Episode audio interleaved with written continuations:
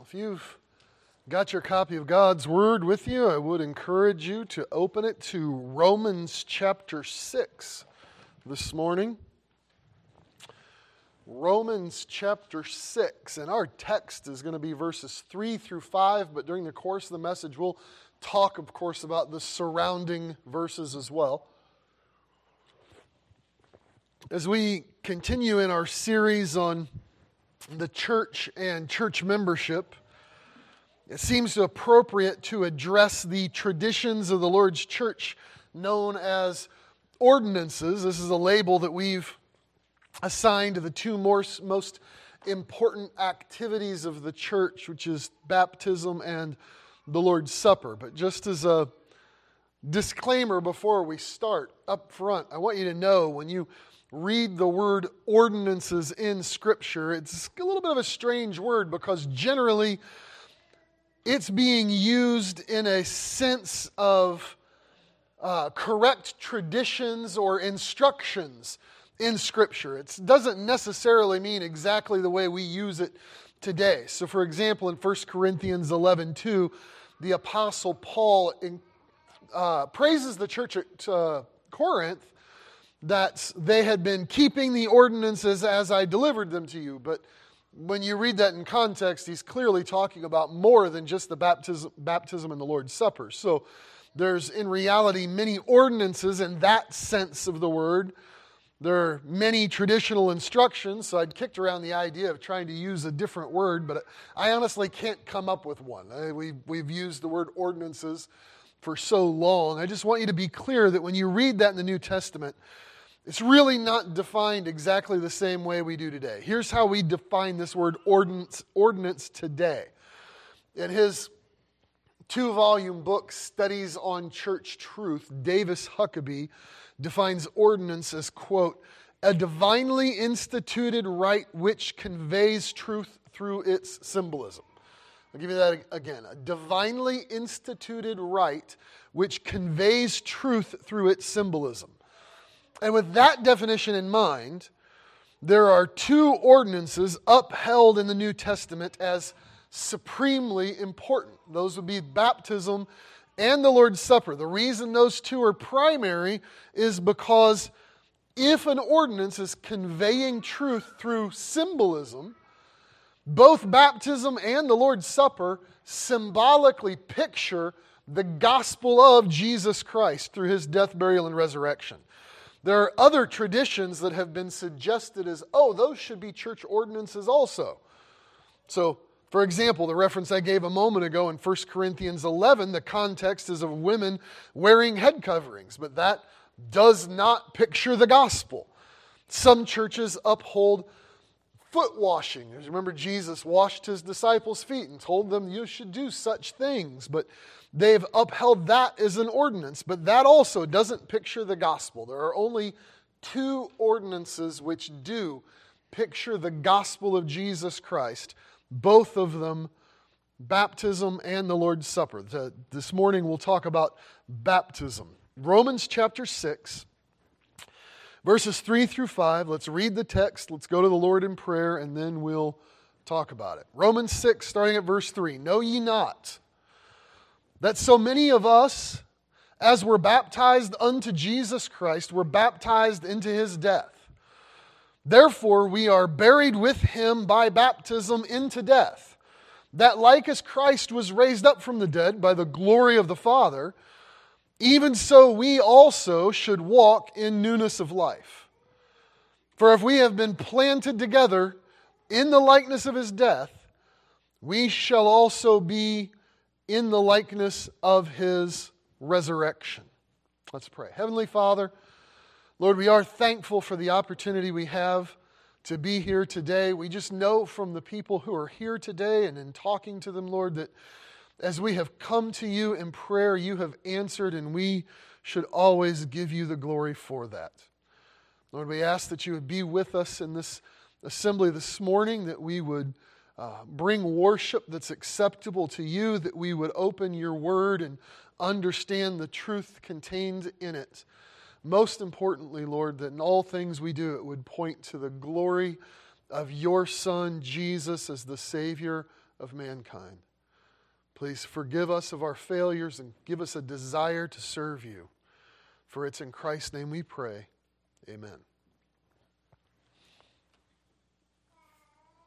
This is a passage of Scripture, Romans 6, that I discuss with everyone before I baptize them because this passage gives a simple explanation of the symbolic meaning of baptism. And I would tell you that it is extremely important in what it represents. The majority of Christianity has gone to some extreme positions on baptism. On one extreme, they would baptize infants with the idea that doing this physical ritual is actually going to have some spiritual impact, that, that babies might be saved by the act of baptism. folks, that's dangerous because it's simply not true. You'll find nowhere in the Bible that infants were baptized. The Bible does not teach that baptism causes salvation, but Peter describes it as the answer of a good conscience toward God. On another extreme, there are those who would say, well, if it doesn't really do anything, if it's just symbolic, then why make such a big deal about it? Why go to all the trouble of actually, you know, filling a baptistry and immersing someone underwater? Why can't, if it's just symbolic, why can't you just pour a little bit of water on their head or, or sprinkle a few drops on their forehead? Well, it is symbolic, but what it symbolizes is incredibly important. So important that Baptists throughout history have held to this truth in spite of the harshest persecutions. Now, throughout history, they weren't always called Baptists, right? There have been other names in the past 2,000 years Waldenses and Donatists and Paulicians and Petrobrusians and Novatians and Cathari, right? We've not always been called Baptist. We've been called a lot of names by the people who despise us. Most notably in history, the term Anabaptist was used, meaning literally a rebaptizer. We'll talk about that in a few minutes, but Anabaptists insisted that when a person came to faith in Jesus Christ, they ought to gladly submit to baptism by immersion as a believer under the authority of one of the Lord's churches.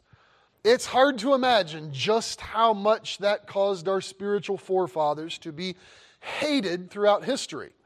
Roman Catholicism, for example, their, their writings are full of accounts of these so called heretics who would be tortured to death. Or, or, and for the record, it wasn't just Roman Catholics which hated Anabaptists. Such great names of the Reformation like Martin Luther, John Calvin also uh, advocated violence against Anabaptists. Actually, one of their favorite methods in dealing with Anabaptists was to take them to a river, chain them together, and push the first one in so that he would drag all the others down to drown with him. They considered it ironic that someone who insisted on baptism by immersion could be killed by immersing them. They would say of the Anabaptists, they called them dunkers, and they said, let the dunkers be dunked.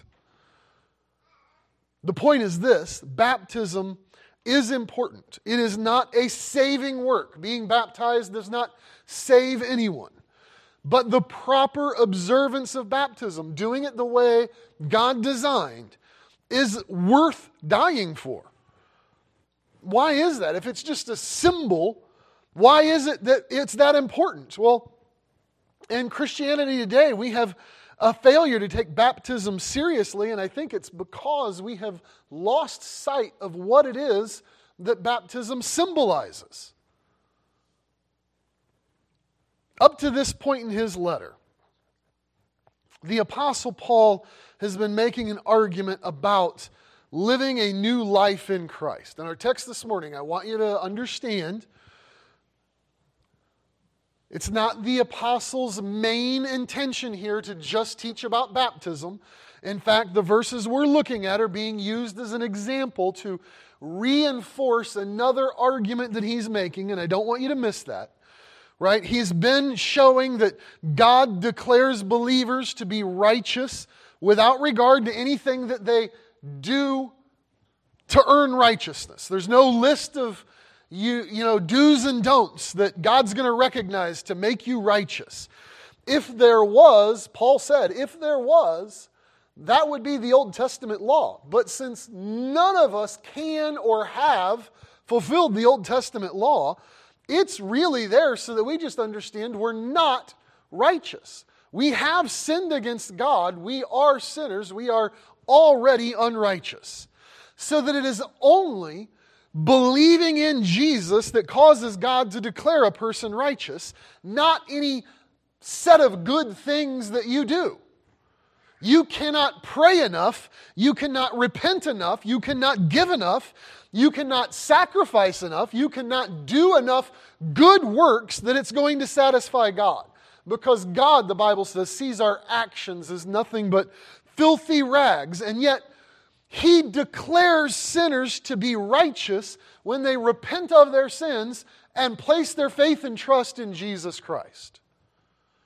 Now, having said that, Paul anticipates, as he's writing this, what some of his readers would think. It's like he predicts their questions, and so he asks the questions himself just so he can answer it for them.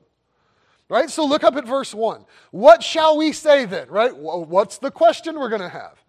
What shall we say then? Shall we continue in sin that grace may abound? Paul knows that some would say, well, if grace covers all sin, if it's not some action that we do that makes us righteous, if we can really just rely on God's grace and kindness without changing our actions, if in fact that will make grace even greater, right? We can just continue living a life of sin and God's grace will cover that. I trust you understand that question is, is absolutely an insane way to think. You know, yet many in the past have thought that way, and some still do. If uh, be a little bit of a nerd for a second, a history nerd. If any of you are familiar with a character in history named Grigory Rasputin, he had his hands into the Russian royal family back in World War One. He argued that the more we sin, the more we can repent, and thus we can get closer to God. Biblically, that is nonsense. Someone who is forgiven of their sins no longer desires to go on living in their sins. And Jesus said this. He said, A bad tree will not bring good fruit, and a good tree won't bring bad fruit right? If you've been saved by grace, there will be righteous behavior that matches the righteousness of the believer. The way you act on the outside is going to represent this change that's happened on the inside. And so look at Paul's response to this question. Verse 2 God forbid. How shall we that are dead to sin live any longer therein? Right? The phrasing in the original language here of God forbid in verse 2 actually doesn't have the word God in it at all, but it's the strongest words of denial available in the language. It would probably be better translated literally as, may it never be so, or absolutely not, of course not. Don't ever say that. Don't ever think that. Don't imagine that traveling down that line of thought. While it is doubtlessly true that genuine Christians will sin, we will not embrace a lifestyle of sin. We will not wallow in it. We will not revel in it and brag about it. In fact, a genuine believer who falls into sin will and must feel grieved by it because we have new desires, a new nature. We follow a new master, the Lord Jesus. Glance back at chapter 5, the last verse of chapter 5, verse 21, and see what Paul says in regard to sin and grace. Prior to salvation, sin reigned, he says in that verse. It was the master, it was the ruler, it was the dictator of your life. But after salvation, grace reigns through righteousness. That is, the grace of God is now the ruling factor, the guiding principle of your life. It, it is what directs you on your righteous path. So, Paul's argument is about the behavior of a Christian. Will a Christian continue to just revel in sin? No, he says, may it never be so. Don't ever say that. Verse 2 if you're dead to sin, you won't live in it anymore. Now, that's Paul's main point, and I don't want to overshadow it by taking verses 3 through 5 out of context and acting like this is all he says. Paul's discussing here the issue of life and death, all the way from verse 1 in chapter 6 down through verse 11. Actually, in verses 1 through 11, the, the apostle uses some form of the word dead or death or have died and live or life or alive, if I've counted correctly, like 19 times, right? So he's, he's making this contrast between death and life. This is all a contrast about being dead to sin and alive in Jesus. The instant you start on a journey as a believer in Jesus Christ, in that very instant, Paul says, you have both died and come to life. You, the old you has been buried and the new you has risen. There is a, uh, in, in comparison to Jesus, there is a crucifixion and resurrection in your own life. You've died to your old life. You've died to sin. You live in Jesus, who is the way, the truth, and the life. So look at verse 11, for example. Likewise, reckon you also yourselves to be dead indeed unto sin, but alive unto God through Jesus Christ our Lord. Right? Consider yourself dead to sin and alive in the Son. If you, you were born into this world dead in your sins, but the moment you were born again through faith in Jesus Christ, you are dead to sin and you are alive in Jesus. So there's this great contrast. Now, I want us to concentrate this morning on what he's saying in verses 3 through 5, where he reinforces that argument by saying, Don't you know that's what baptism is all about? Right? He does so in a way, it shows us how important baptism is. Your death to sin and life in Jesus is connected to Christ's own death and resurrection. So look at verses 3 through 5 again. Let's read them again. Know ye not or don't you know that so many of us, as we're baptized into Jesus Christ, were baptized into his death? Therefore, we are buried with him by baptism into death. That, like as Christ was raised up from the dead by the glory of the Father, even so we also should walk in newness of life. For if we have been planted together in the likeness of his death, we shall be also in the likeness of his resurrection. In the passage here, Paul actually writes about two ways that the act of baptism should focus our attention. First, he says, it ought to cause us to look backward at the work of the Lord Jesus. When, when Paul wrote to the church at Corinth for the first time, he included a statement about what he considered to be the gospel message. In fact, 1 Corinthians 15, verses 3 through 4, Paul gives really the, the simplest definition of the elements of the gospel message. He says, For I delivered unto you, first of all, what I also received, how that Christ died for our sins, according to the scripture, and that he was buried, and that he rose again the third day, according to the scripture. What Paul did there is essentially reduce the message of the gospel into its simplest form. To preach the good news of Jesus, it must include the story of his death, his burial, and his resurrection. Those three points are vital points of the gospel. You have no good news without the death of Jesus. You don't have the whole truth without the burial of Jesus. You have no hope at all for the future without the resurrection of Jesus. So, the, the death, burial, and resurrection of Jesus for sinners are the vital elements of the gospel story. Now, look at what Paul says about baptism in our text. I know we're going through the text several times, but look, verse 3. Know ye not that so many of us were baptized into Christ, were baptized into his death? Therefore, we are buried with him by baptism into death, that like as Christ was raised up from the dead by the glory of the Father, even so we should also walk in newness of life. For if we have been planted together in the likeness of his death, we shall be also in the likeness of his resurrection.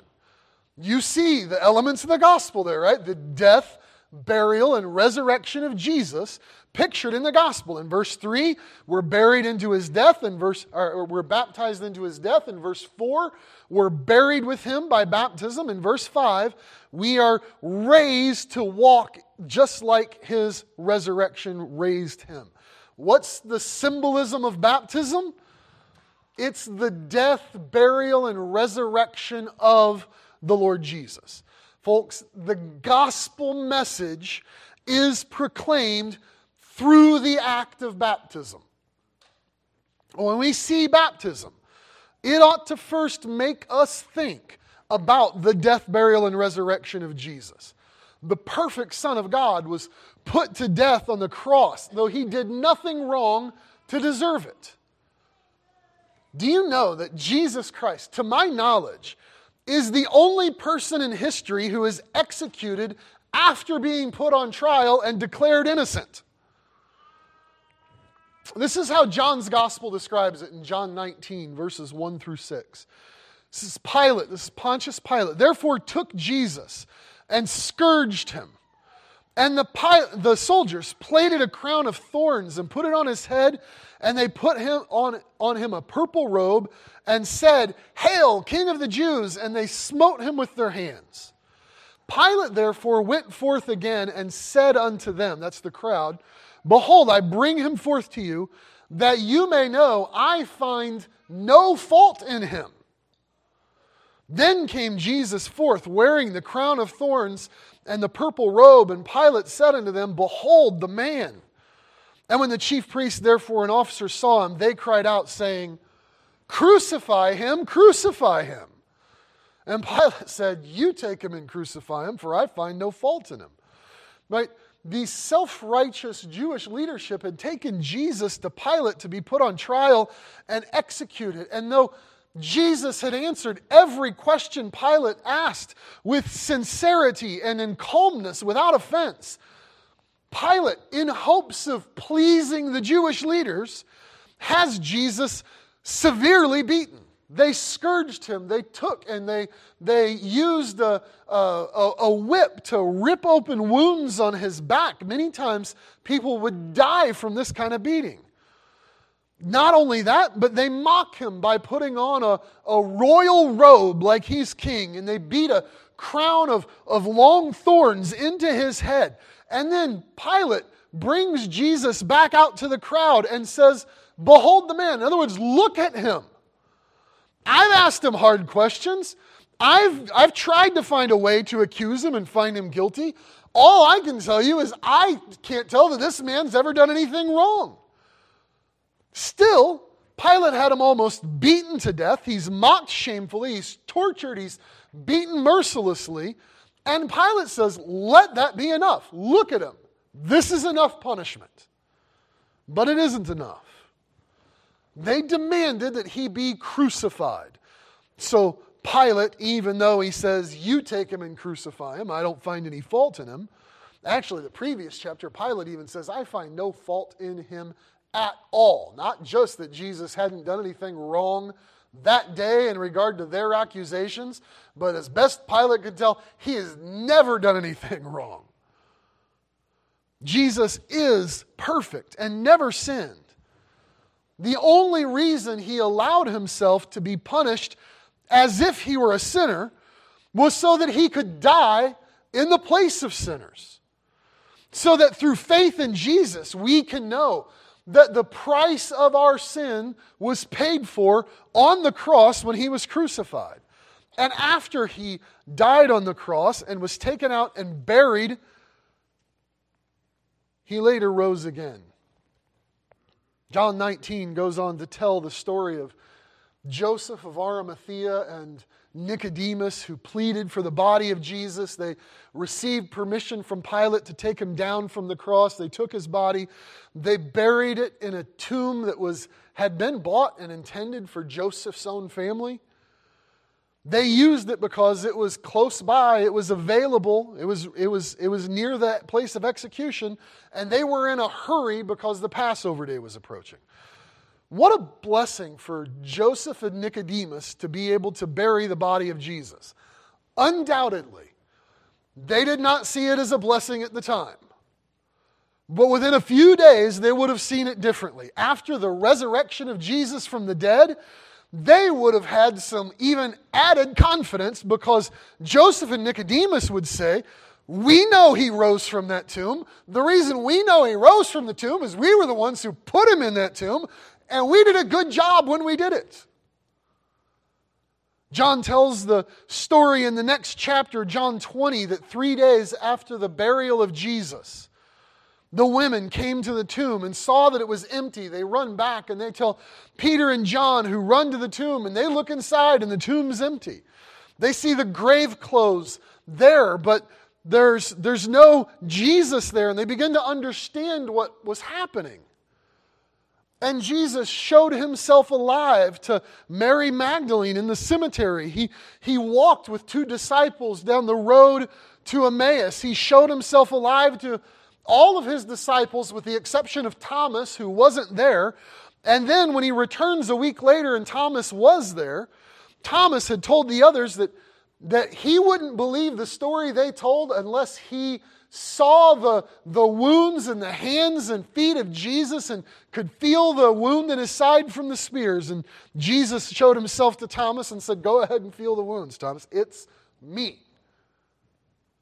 He ate with them, he walked with them, he taught them. Luke says he showed himself to them with many infallible proofs, undeniable evidence. And since Jesus defeated death and has risen to live forever, he is uniquely qualified to promise everlasting life to anyone who believes. He's defeated death. Life is his to give. So if you repent of your sin and trust in Jesus, you will have everlasting life. Now, folks, that's the story of the death, burial, and resurrection of Jesus. Paul says that's the gospel message. And when a new believer is baptized, they get into the water and they go under the water and they're brought up out of the water. And all of that is to tell a story, is to tell the story of the gospel. Now, what are you going to do with baptism that's not going to change that story? Baptism is for a believer because it has to be someone who has identified themselves with Jesus and his work and his death, burial, and resurrection. It has to be by immersion. It has to be by submerging someone under the water because our Savior was buried in that tomb. You don't sprinkle a little bit of dirt on someone's forehead and say, I've buried them. That's why our Baptist forefathers were willing to die rather than alter the Word of God in this symbolic ordinance. Because, yes, it is symbolic, but it is symbolic of the death, burial, and resurrection of Jesus. It's that message that they so loved, that was so dear to them, that facing the most horrific death, they would cling to that truth and praise God for what it was He had done in their life. That also shows us I think how important it is to be baptized. Listen, if Jesus died for you and was buried and raised again and lives for you, he expects you to identify yourself with him publicly. That's done through the process of baptism. It is an outward display for people to see the change that has happened on the inside.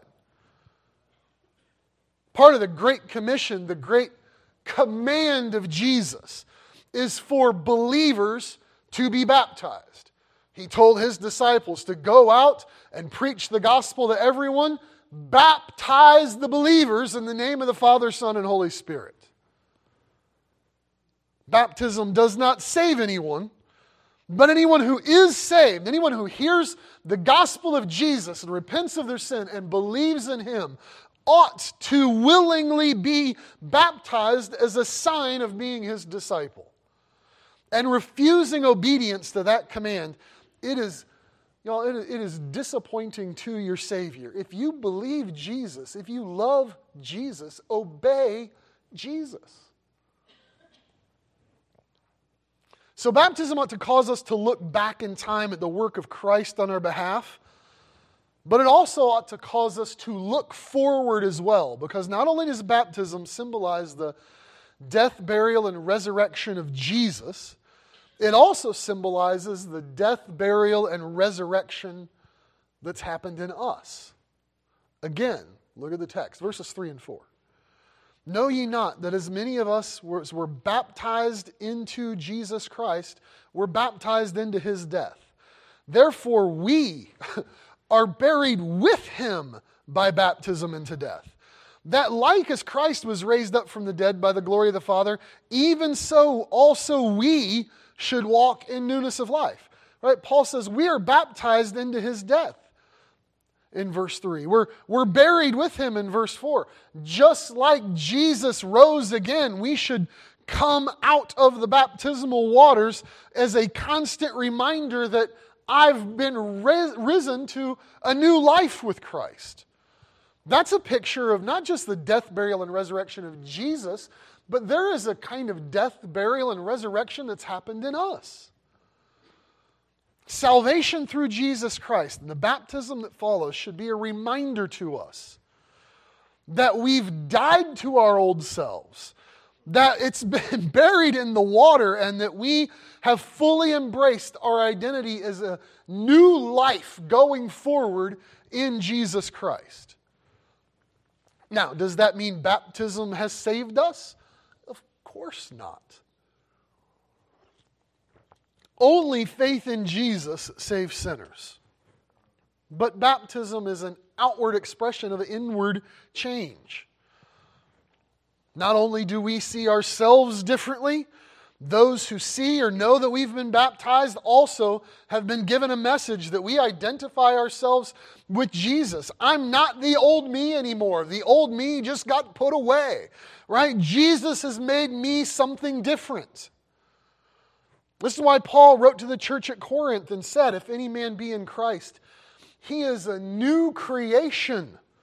The old things are passed away, all things have become new. Or he says here in verse 3, we are we are, were baptized into his death. We've been baptized into the death of Jesus. What's Paul mean by that? We've been baptized into Jesus' death. I, I like the way Paul says it should be obvious to us. He says at the beginning of verse 3, Know ye not, or the way we would say that today is like, Don't you know? If you were baptized into Jesus, you were baptized into his death. Something happens in us similar to the death of Christ. So here's what this means just like Jesus died on the cross, when you come to faith in Jesus, you should be dead to your old sinful self. After all, Jesus died for those sins, right? The price has been paid. The death has taken place. Those sins should be dead to you. If Jesus took my sin unto himself, then I shouldn't live as if I'm still carrying those things around. And so Paul goes on to say in verses 6 7, knowing this, that our old man, right, the old us, is crucified with him, that the body of sin might be destroyed, that henceforth or from now on we should not serve sin, for he that is dead is freed from sin. I know we're not going to be perfect, and Paul knows we're not going to be perfect, but we ought not have sin as the focus of our lives anymore. We've become servants of Jesus. We should no longer serve sin. Someone who is dead is free from sin and they're free from all the passions of this life. Baptism is that picture of dying to your old self and being buried. At the same time, Paul says it's a symbol of a kind of new life. After all, Jesus didn't stay buried, did he? Y'all were talking about the resurrection of your Lord and Savior. Let me try this again. Jesus didn't stay buried, did he? No. When I baptize someone up here, I'm not going to hold them under the water forever, right? I did once hit someone's head on the back edge of the baptistry, but I didn't drown them. At some point, when you're baptized, you come up out of the water. That's the symbol of a resurrection in us. We have a new life in our risen Savior, Jesus Christ.